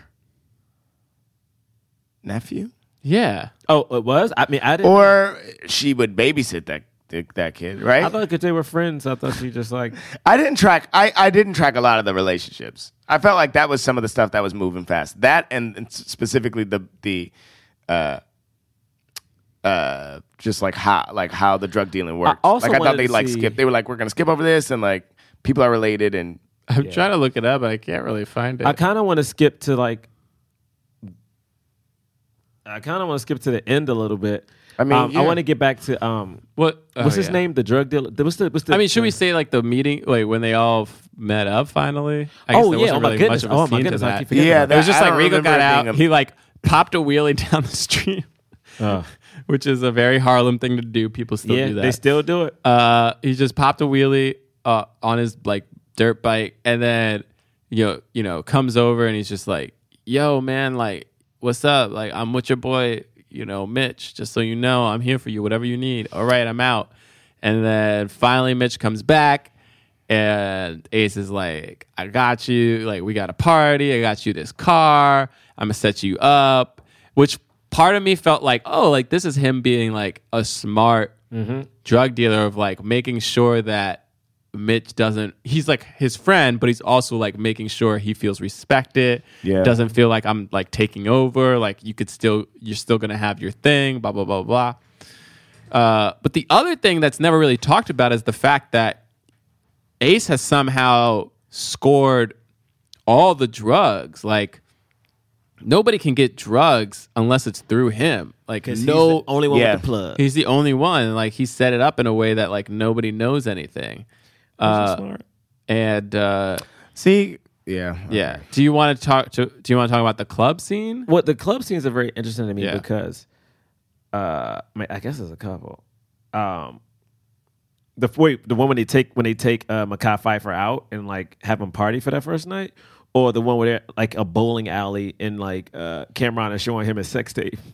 Yeah, that one I'm talking first off, that sex tape scene is so crazy, and Yeah. I and I, I do think it happened in real life. it did Oh, it did. Yeah. it did It did happen, right? Mm-hmm. And it's a man. I, it, it's hard because I'm looking at when you look at the tape, you realize that she clearly knows she's being taped. And like both of them are totally into this tape, right? They made this tape. Everyone's into the tape, and it's like it's just it's just weird because the most that we know about Cam'ron's character, um, what's his character's name in this movie? Rico. Rico. Rico is that Rico is From just Florida. insane. Like that's Yeah. all we know. And the thing is, I keep comparing Yeah. him to Joe Pesci because He is like, supposed to be like a Joe his- Pesci kind of but character. but the thing is, that character, and again, I, maybe Rico wasn't sympathetic in real life, but I think for movie magic, you needed to do something with him. absolutely. Yeah. Like even if even even if it was like Tupac and Juice, like Tupac Right. and Juice played that game of like, and I think they tried to model like Oh, on this was camera de- tried to do the same thing. was thing. definitely Tupac and Yeah, Juice. and I'm like, but Tupac and Juice was different because at the beginning of that movie, you didn't know Tupac was gonna be crazy until halfway through it, where you're like, oh, my brother's insane. Yeah. like he was a buddy, like he's a straight up buddy. And in this one, you already knew he was crazy, like from Right. the very beginning. Yeah, because the first time we ever see him, he's just That- shanking a yeah. dude in the neck. Yeah. but it's not even, and, it, and it's crazy because it For no reason. He didn't Yeah. need to shank that dude in the neck. They were just ha- it was like a three person fist Right. fight. And the thing But is, like I'm saying though, right? like what you saying? I'm saying though, but like What- what- what? maybe that's the kind of dude he was. You know I what mean, I'm no, and the thing- maybe but Rico was explain like, but maybe there's no explanation. Nah, man, screw no, I'm saying maybe there's no explanation. It's the game. I mean, this is my thing. I, I'm saying y'all, it's the game. I don't like I don't like the Dougie Ian scene, and again, the Dougie scene just gives me flashbacks to high school of dudes being like, "I dug you, I dug you to Joe," and I'm like, "Shut up, bruh, You don't understand? Like, man, I hate it.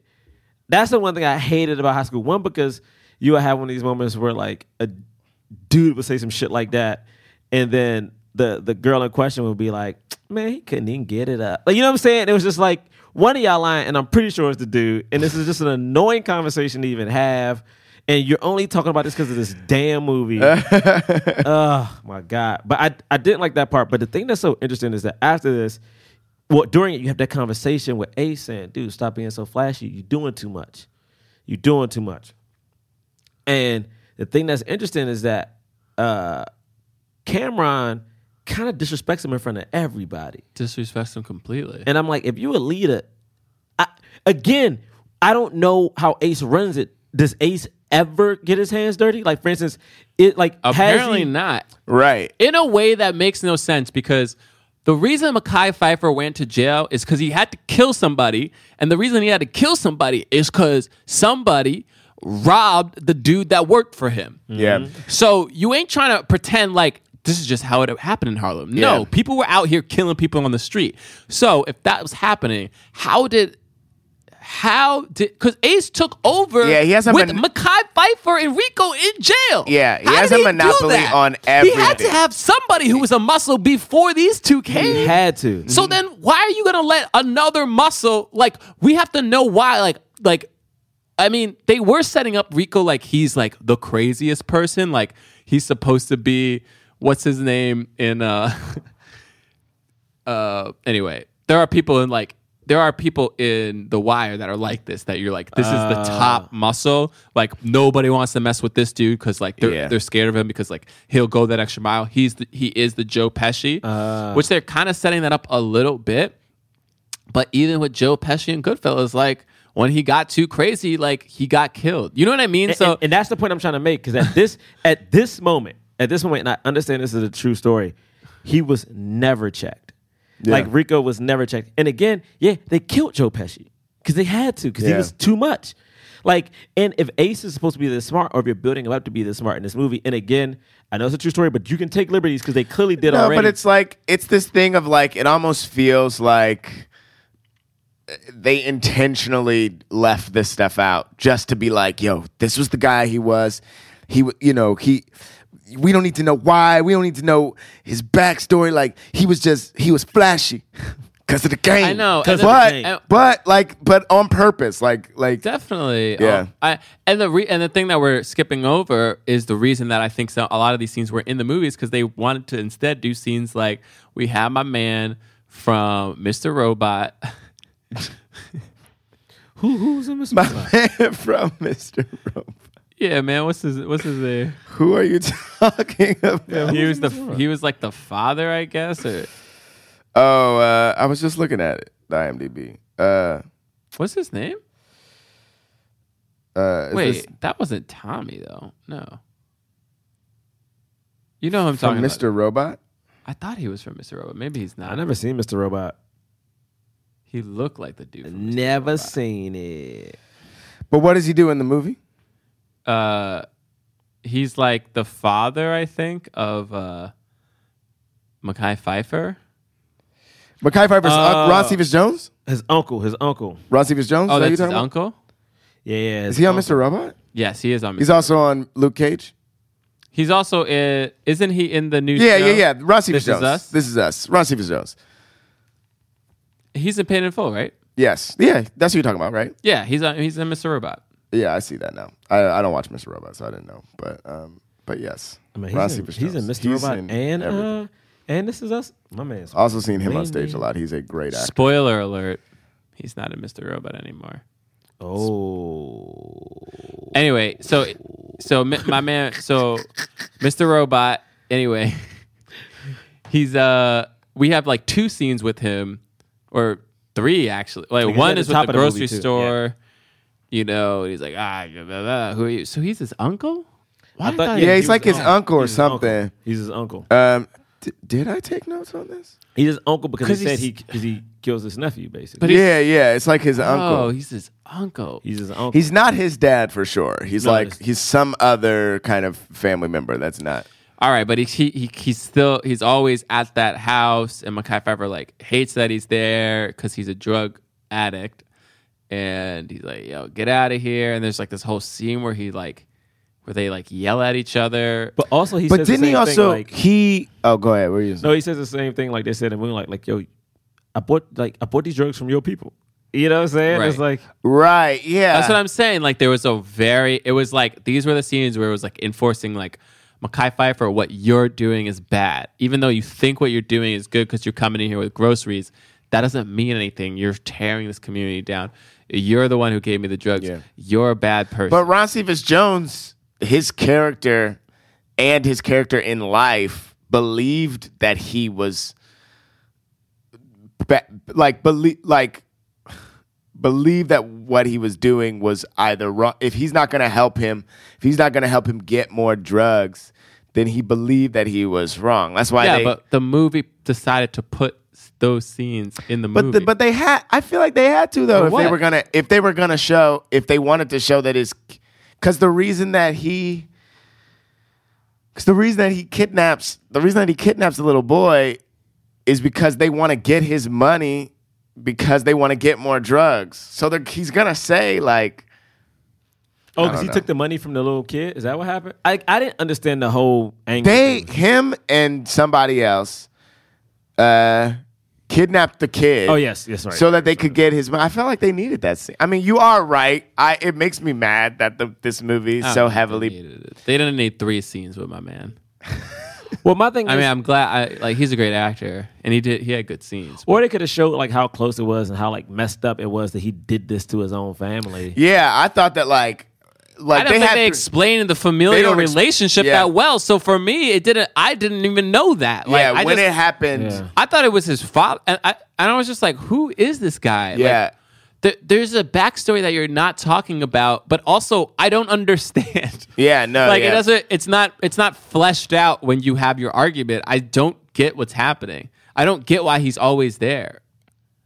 Who's letting? Um, I know the mom's letting him in, or Well, yeah, whatever. yeah. But the thing that's so interesting talking about that backstory, the other backstory that bothers me is the uh is the one where the the other drug dealer comes back. The what's his name? Calvin, Calvin. Calvin Because when John he come- Murphy from The Leftovers. Because when he comes back, it bothers me because they take away his block. They're like, you know, you're you're you're too hot, so just be on the block. But he comes back complaining. So my thing is, I would love to see how he was treated on. Like my thing is, if this dude is so Yeah. mad that he's going, he's willing to like kill people. I need to know how he got that mad. Yeah. you only gave him one line saying, "Yo, the dude on my block, man, like." Why can't I do it? Well, Like it was- hundred They coulda- percent. They When he- should have done that in the scene where he where where Ace tells him because he could have been like, "Oh, cool, because you the boss now, right? yeah, you could You the boss. I ain't the boss anymore, right? It's you." You could have showed cool, the that's cool. jealousy. Like you could have showed because that's what it was. It was just I think it was just pure ego. Yeah, yeah. But and But I, if- I I did I did like understand that, but yeah, they could have played that up more. No, for sure. I, I also I feel the same way. I've because I said this at the beginning, but there was a lot of things that were just like it was like, oh, now this is an issue. like it's like, oh, now, oh, okay, all right. So now we're dealing with now this is a problem. I guess Right. now Kevin Carroll is uh, gonna just kill a bunch of people. You know. Yeah. But like we never really see him. Like we could have seen him, you know, in prison, like stewing, like feeling like, like, yo, when I get out, like, Or you could see something that like Ace or someone did to him to like make him mad. I don't know. The thing is like, and then the whole, I mean, honestly, how they killed my, my two homegirls and then beat him up. I was like, oh man, this is rough. I still confused how he got out of it. Like I don't remember how he got out. My man had no protection. He got shot. At his main place That was his main place. but also he had no protection. he got shot like the only way that he It got grazed out was that it grazed him that it like it wasn't a good enough Yeah. hit that's the way he, the way he got out was that like He got he shot. lucky he got lucky that's how he got Yeah, he got lucky. he was supposed to be And, dead and I guess we were also supposed to believe, right, at this point, that he cared so much about his money that instead of just opening the safe, he let like those two women die and him almost die. Yeah. oh yeah yeah 100% I mean, you're right i was like Did they get the money? i was like no way don't does he got not have any money I don't think they got the money, but the thing is, he probably lost it because in order for him to get saved, clearly the ambulance and police had to show up. So of course they went in that safe. They went in that safe. I didn't understand that. I also I didn't understand it because by the end we re- we under we realized that he had like kept all those diamonds, so he had money. He had the connect. He could have kept selling more drugs. But the- like but like the thing that they glossed not- over- and like he knew who it was. So like. Why didn't he give him the money? Because was he trying? Was, did he think that if he gave him the money, he would have been shot right there, and th- then and there? I, I just can't imagine that. Like, it didn't make any sense. They just, for me, and I don't think that's how it happened in real life. Right. Um, for me, I feel like this scene again was trying to show him like have this greed, like like he all his downfall was like so much stuff. It's like the the greed and the and the the acceptance of violence and like all this different things that I was just like what.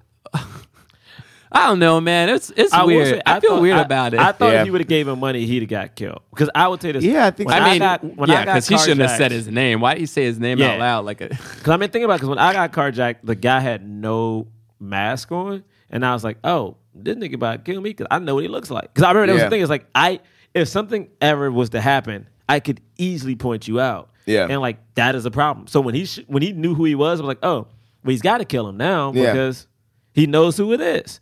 So I, I mean, it's tough because those two women got killed, man. It was like, uh, good I mean, yeah, and he and he wasn't supposed to make it out. But I do think that like so this is the other thing that I felt like they glossed over because they're talking about like we know that he's we know that he saved the diamonds and he kept more drugs is that like very shortly after this like I, I like my under I what I imagine happened is that the cops that came or or moments after he got he got arrest he got uh, taken away in the ambulance the cops who had been you know who, who had been investigating and undercover what we've what we've what we learn later the whole movie um probably let him hold on to stuff like the reason that he still has extra drugs and stuff is because of those cops like I didn't even know there were cops wait, involved. wait. You think you think the cops had like connections with Lulu? Oh no, I don't. I don't know. I don't know if they have connections with Lulu, oh. but that, like, the reason that he's able to, like, he's able to still hold on to drugs and stuff, is because of those cops that have been. But those cops don't have anything on them.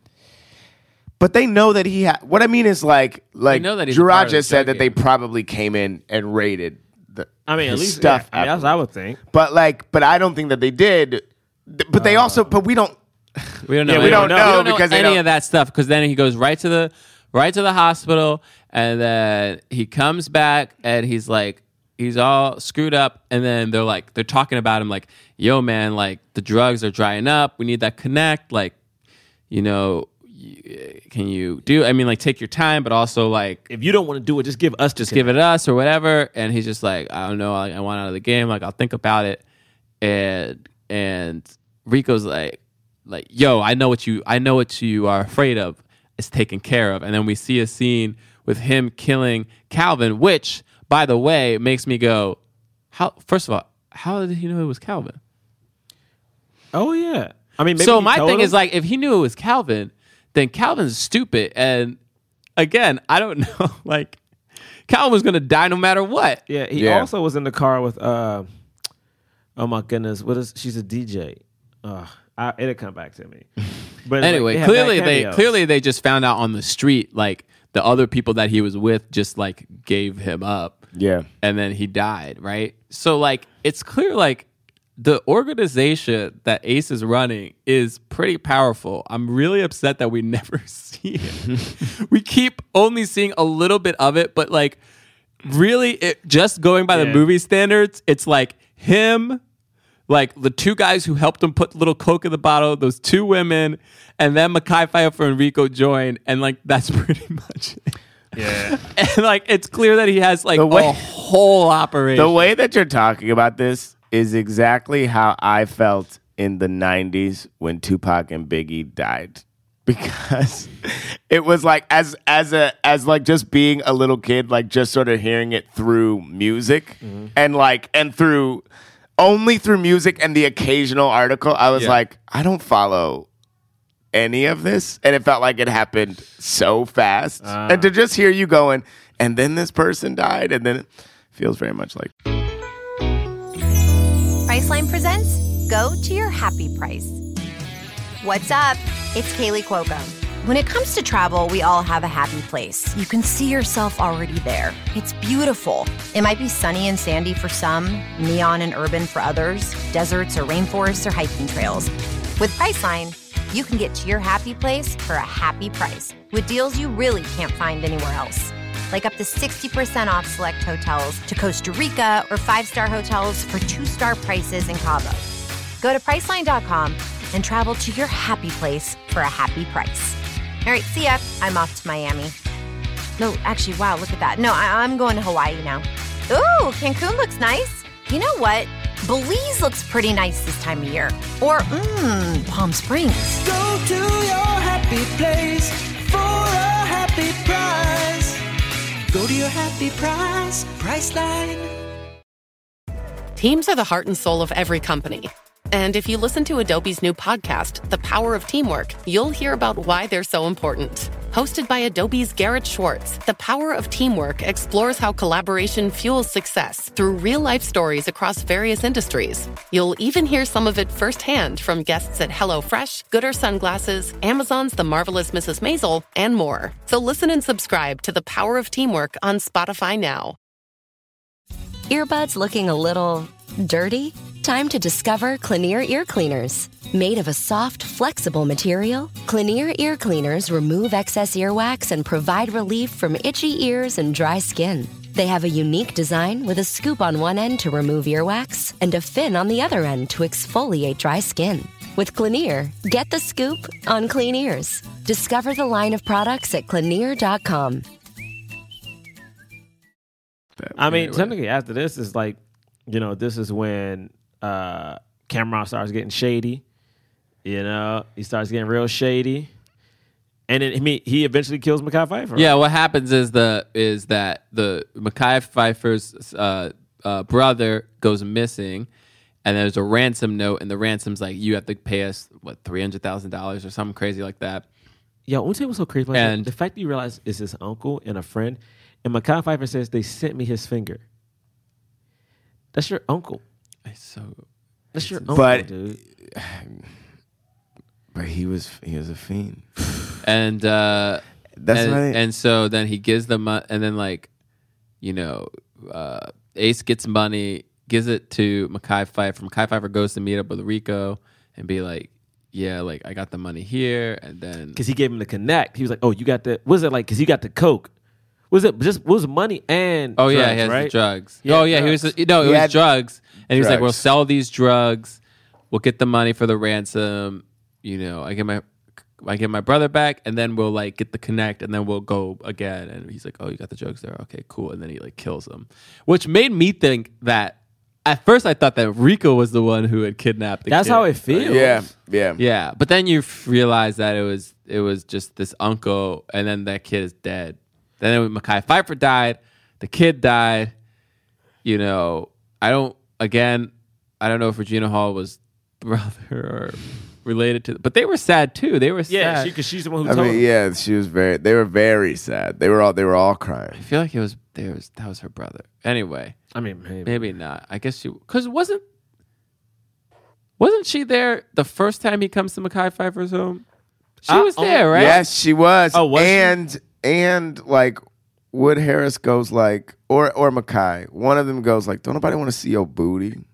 Like right, like oh really? I only remember her in the, the first. he time says it like he says it in a way. Whoever it is says it in a way very much like, "Oh, that's a sister." Yeah, I think that's her sister. Uh, that's his sister. I know. Anyway, and so they're crying, and then he's crying. We have a nice like little Wood Harris crying scene, and and then he like devise, and then like again we don't see him devise the plan, but then he's like at the basketball court, like talking to Rico. Rico's a little bit suspicious, like I don't know if I fully trust you. But Ace kind of sells it like, no, no, no. What we're gonna do? You're gonna go get this. You got the connect. Like, what are we gonna do? We gotta find that person. We're gonna find him. Great, great. And then Rico goes to what he thinks is the connect, but it's the FBI people that mm. Ace knew were, were FBI the whole time. He shoots them, I think. Yeah, and then yeah. tries to run out, but then he gets arrested. Yeah. And then and, And then we see it. Ace watching a music video, probably based on his life. Yeah. and then the idea is that he he had kept the diamonds that he even though he gave some back to those guys, he had kept the rest of the diamond. All right, we forgot to say that Lulu died at some point because he- it was never addressed how, why. but he kept the connect with these other dudes. Anyway, and then he had a bunch of diamonds that he sold and was still rich. So I mean, look, mm, like you know, Hollywood. Like, if I could just take a time just to talk to Hollywood for a second, yeah, some people You know like this. film. I think it's a lot of people like this film. I mean, 'cause this is my thing. The- I think the movie's fine, but I feel like Hollywood. If I could just say, dear Hollywood, like you can have a movie about a drug dealer and show the ups and downs of their life. Like we totally get it. No one should sell drugs. No one should do the things that the Godfather did. No one should be in the mob. We totally understand that. But you treat those movies with a respect and a prestige that you do not treat these hood drug dealer movies.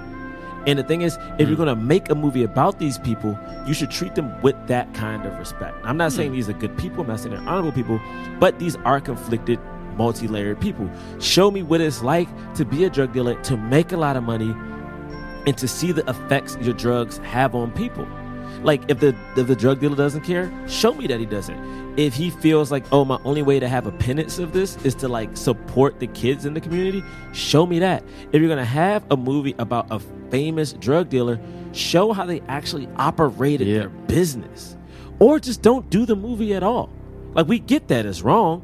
We do. But you treat these movies like Casino, Goodfellas. Yeah, man. Uh, what is it? Uh, uh, uh, Godfather one and two and three and three. Well, three probably. I mean, good. you know, but but I mean, Brasco. Even, I mean, even uh, to an extent, The Departed. Like you treat these movies like prestige The movies, prestige. But when it comes to like these black movies, the only one that gets treated with kind of respect is American Gangster, and that was done by the same man who's done all these other mob prestige movies. Treat treat us like we. I hate that I'm kind of defending drug dealers, but like treat us like we have some type of depth to us, even if it is a drug dealer. Because you keep obviously making movies about drug dealers. Love them. And any part we get is going to be a drug dealer. At least take the time to actually present them as a person. If you're going to be a drug dealer with a heart of gold, show us the conflictions that you have with this heart of gold. You know, be better, Hollywood. Be better. Wait, was that your swirl? Man, I'm tired of this world for a second. All right. Like, I'm taking a break from this world because you know what? That I'm was just your. tired That's of your dear. What's your? What is this? I like to call it Dear Hollywood. Dear You know what I'm Hollywood. saying? Okay. You know? Um, you guys. Here you go. So no, I'm not going anywhere. I'm right here. Okay. Why is your voice like that? I'm right here. I'm here for you. I'm here. He's doing the whisper thing. I'm here for everybody. I just wanted to read you guys. So this is from the Wikipedia page. of You trying to make people go to sleep right now? Why is your This is voice from the like this? Wikipedia page of Hancock. Charlize Theron Wikipedia. confirmed that she would reprise her role, and Berg said, You read this last time. "No, I didn't. Re- I didn't read the Wikipedia page last time." Berg said to expect a third actor to star as another figure with powers like Smith's and Theron's characters. What year was this? Oh, it's Wiki? So this it's is no from year. Wiki. Okay, What's so the source? the source is oh What's the oh? uh, it's from September tenth, two thousand nine. But All right, John, do you want to? but the director. hey, John, do you want to? Uh, yeah, it's time for the Hancock swirl. Two director confirm. It says John- confirms. Jo- John, do you want to? It's a confirmation. That's We rate and review films not based on how much we like them or how well we think they were made critically, but whether or not they help the cause of more Yeah. leading black actors in Hollywood. Hollywood. If it fully helps the cause, we give it a black fist. Yeah. black fist. Kind of helps the cause, we give it a white palm. Meh. White palm. If it didn't help the cause at all, we don't give it anything. Dun, dun, dun. Y'all ready for this? Do-do-do-do-do-do. I guess. All right.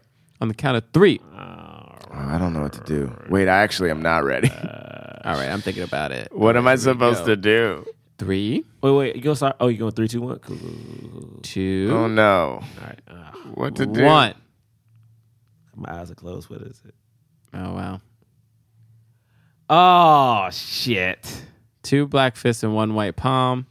All right, I'm gonna go. I, I gave sense, I gave it a That white palm. sense.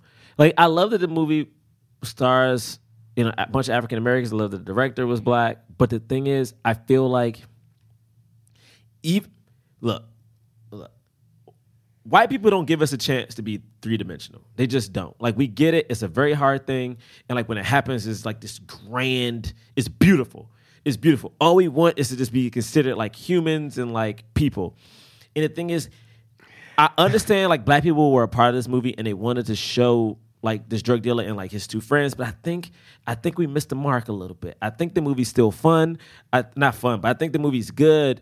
But like we missed the mark. We we had an opportunity to tell our story our way. We had a chance to like really show, you know, the complications, like how difficult it was, how this guy, you know, if he didn't want to be a drug dealer, if he was nonviolent, how he survived the drug game being nonviolent, how his story affected hip hop and Hollywood. You know, like was that an actual like is that music video he's watching at the end? Is that a rapper or somebody we know today? You know, you could have showed us how the struggle of him being a drug dealer affected his wife who was pregnant. What was it like when their friends died? You know what? Like, uh, like how did the community really treat them? Like, we never saw the community interact with him really. Like, how did people feel about him? And I think it was a, I think we missed the opportunity to do something a little bit more, and it hurts a little bit because this was a black production, and we normally don't get a chance to direct our own movies and tell our own stories, and we somehow we just didn't do it. At least to me, we didn't do it in the right way. Uh, we had fine actors in it. Wood Harris deserves. Wood Harris deserves so much. Mekhi Phifer is a legend, and Cam'ron actually I liked in this movie because I thought Cam'ron was insane. Uh, I don't know, it just missed the mark. So that's me.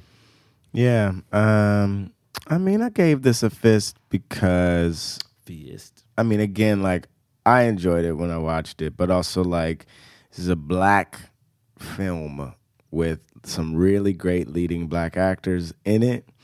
Um, and like I was just especially like especially seeing people like I've said it a lot, but like Kevin Carroll and Ron Cephas Jones and and then and, but then also like just Wood Harris and Mekhi Phifer did they were just so. I thought they were so good in it. I like really enjoyed their acting in this movie.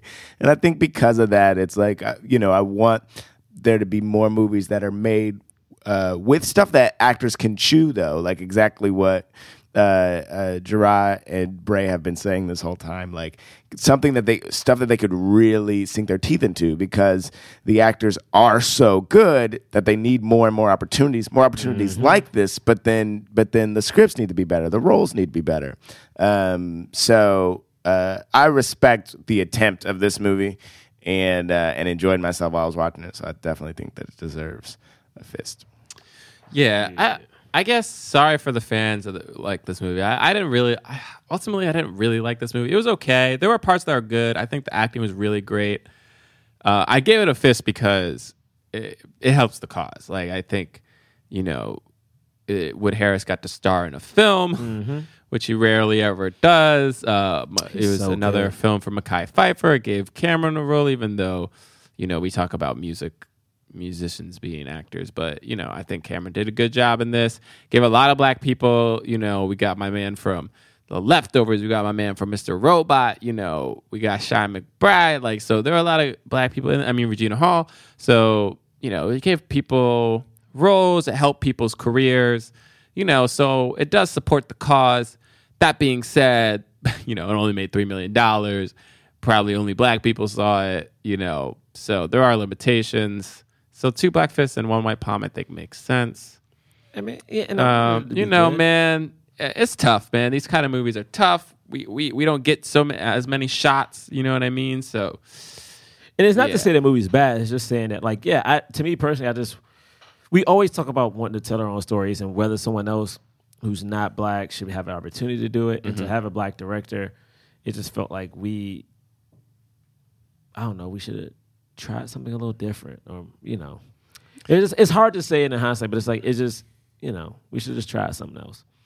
But yeah, I mean, Scorsese's made what at least four movies about gangs. Yeah, yeah. So, I'm just thinking, like, would there would Hollywood allow a black director to just keep making movies about uh, the hood, like gang hood? It- Like, it's hard because the only black movie that's ever been nominated that's been like about the hood was Boys Boys in the Hood, right? No, no, no. I guess Straight Outta The Compton. The only one? it? Boy, yeah, Boys in the Hood, Yeah. and I guess Straight Outta Compton. Yeah. Sure, Compton. But was Straight Outta Compton nominated for Best Picture or just for the Screenplay. screenplay? It was just right? screenplay. It was just for screenplay. But but but John Singleton, Boys in the Hood, definitely got nominated for Best Picture. though. yeah, yeah, it did. Didn't Um, win. No, of course not. You ain't gonna let them any. I mean, shit. All right, well, that's that. Uh, you can follow us at Black Men Podcast on Twitter and Instagram. Black pa- BlackMenPodcast.com is our website. Uh, this is coming out. Yeah, we have a show uh, Monday, October 9th at UCB East Village. That's Columbus Day. So if you're new, if you're in New York City, come out to UCB East 9 p.m. I think seven dollar show. Uh, we also have an extra show this month, uh, Monday, October 30th. Same place, 9 p.m. UCB East. Be there. So, there. Uh, that's that from me. Just follow me at John Braylock on Twitter and Instagram. Oh, I also write. Uh, I'm also starting to. Well, I only have one so far, but I want to try to write on Medium. I forgot what my thing is, but I'm sure it's just John Braylock. The website Medium. Yeah, Medium. Yeah, I wrote this essay about uh, you know, civility in uh, fa- on Facebook, on social Oh, media. Anyway, check that out. Maybe give that a read. I don't know. I'm trying to do new things. Yeah, look you at know, that. Look at check that. out uh, the place we live on IFC Comedy Crib. Oh yeah, y'all have any shows soon? The place we live. We do. Our next show is, I think the. Oh, I forgot exactly. I think the 26th. Anyway, what you guys got? Uh, you can follow me at James Third Don't Comedy. talk so low. I hate it. I James hate it. Third Comedy. Dot com. Uh, why'd you even do that Third part? is love? three RD. The worst. Um, actually, I deleted Twitter and Facebook. You so- deleted Twitter? Wow, did. you, you I'm are you trying to- famous? no, but I'm trying to like. I'm trying to stop. I'm definitely gonna looking delete it at when my I'm phone. famous. You know oh what I my mean? god, I'm bro! I to, am like- addicted. I am full on addicted. Yeah. I look at my phone morning, noon, and night. Yeah, and then when, like I will, I realized I got to a point where I would just check stuff, and I'm like, I just checked this, bro. Like, I check Oh. constantly. So I still have Instagram, so you could follow me on Instagram. But like I, I have deleted Twitter. So if you guys tweet at me and I don't respond, I'm sorry, I don't have Twitter. Um, you still tweeting? I see you. no, no, no, no. I, I deleted it today. Oh, today. Yeah, so I, Facebook I've been off of for two months now. Nah, but Twitter's do you today. still do you do you still have a Twitter account? Like, Yeah, I just just delete, I, deactivate. actually- can we I just, at you though? I mean, yeah, I just delete the You app. just deleted that. I deleted the app. Oh, Yeah. got it, got Yeah, it. Yeah, so it's like the I did that for like I just want to start. week. I I just want to start like for- interacting with humans in real life a little bit, and I feel like when I'm in like when I'm in rooms with people, I just am on my phone, or I feel nervous about not checking it. yeah. So yeah, uh, and I'm just trying to kill time until John. Um, Oh no, I finds the got it, baby. Oh, okay. uh, here we go. if you rate and review us on iTunes, we uh, give us five stars. get that five stars. We will read your review out loud on the air. You guys Out ready for this? yes. All right, this one, uh, instead of a title, it's just an emoji, and the emoji is of a goat. Oh, Much Yeah. appreciated. Much Okay. appreciated. This is by Livia Trevino. Such a great podcast. These three are so personable and hilarious that I forget I'm not in on the conversation. That's cool, man. Oh, yeah. Y'all, you could talk to us. yeah, please, please. Uh, they always joke about going too long, but I don't think an hour and a half is enough. that's oh, uh, thank that's you. nice of you. Thank you for the calling out of uh, Hollywood while still making one of the most entertaining podcasts I've listened to. Thank you. All right, this one is by Jerry uh, Bjorn. I, do you do you pronounce the B? Is it Jorn? Is it just Bjorn? Bjorn? No, Bjorn. Oh, you're right. Bjorn. That's It's how Bjorn. it is. Jerry Bjorn. All right. Funny and insightful. The hosts and guests are engaging. The content is serious, but softened by the humor. Good stuff. I like that. Straight to the point. Yeah. That was a good one. All right. Last one for today. Uh, this is uh, SG Moscos. Moscos. Love this podcast. I love listening to the podcast. Y'all's dynamic is amazing, and I love seeing your live shows. Ooh, we got a New Yorker in the house. Okay. You're all great, but Gerard's my favorite. That was unnecessary. Yeah. Yes. I mean, honestly, it's unnecessary to, to play favorites. Yeah. I mean that is true. I Plus, you don't have to lie and say I do that agree. See, Gerard's God damn it, John. All right. I tried Okay. to like. Uh, and you see Idris got his own movie, right? Well, we did see it, and we, we, we are you talking about the Dark Tower? no, he might be talking about the one with um with Cate Blanchett or Kate Winslet. Kate Winslet. Oh, maybe that. Okay. Thank you guys. That does come out soon. I'm interested to see it. Thank you guys for your work. I think it's really important. Lastly, anyone in New York, go see Astronomy Club. They're amazing. Oh, thank you. Wow. Uh, wait, should I? No, do that's more. enough. All right, do one more. Yeah, do one more. All right, I'm gonna do one more. No, we. Nah, never mind. I'm gonna save it. I'm gonna save it. We Is it got a good one? I feel like no, I gotta know. I gotta know. Nah, Nah, we save read it. three. We read three. All right. Thank you guys. Uh, wait, did we choose one for? Oh We wait, have not. Wait, some, I feel like something's coming out. I mean, Oh, I can't see anything in the You theater. stop it right now. You know we I- gonna. I Hey, can't see you guys know. You guys know what's happening for people at home. we gonna see it. James the third. Will you be married by the next time we record? No. Oh, well, never mind. No, but he'll be married by the next time they hear the next recording. Oh, Yes. By the next time you hear you hear the next recording, I will be married. So I'm gonna pretend you be like Mr. So I'm gonna pretend like I'm married the next time we record, Yeah. and I'm gonna say about I'm gonna talk about how great the wedding was. oh yeah, even though we wouldn't have. Even listened. though we will not have had it yet. All right. Well, Mr. James the mad third. people are tweeting at us to to review Boo. Stop it. Somebody asked if we could review. Oh, well, no, we do have some. Wait, but we don't know when our guests are coming. All right, never mind. Well, I'm sorry, guys. This Yeah, one of we'll those figure it times out. we didn't figure it out. We this have week. guests. We have guests coming. So We we're got trying to work yeah. We're trying to work out schedules schedules. and Uh, what movies to watch. but you know, we try to give you that in advance. Anyway, thank you so much for listening. We'll see you next week. Peace.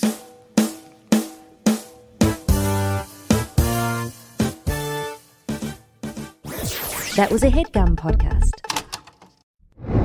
What's up, Black Men Can't Jump comic book fans? James III here to talk to you about my comic series Junior, available now on Kickstarter. The Ghost with the most past due child support is back in four brand new issues of this semi autobiographical supernatural comic series. It's got all sorts of spooky hijinks for fans of Beetlejuice, The Good Place, and The Mummy, stuff like that, and features award winning artists from Marvel, DC, Dark Horse, and more. It's available on Kickstarter through June 9th. Go to rule of 3inc.com or follow me at rule of 3inc on IG for more details. Donate today!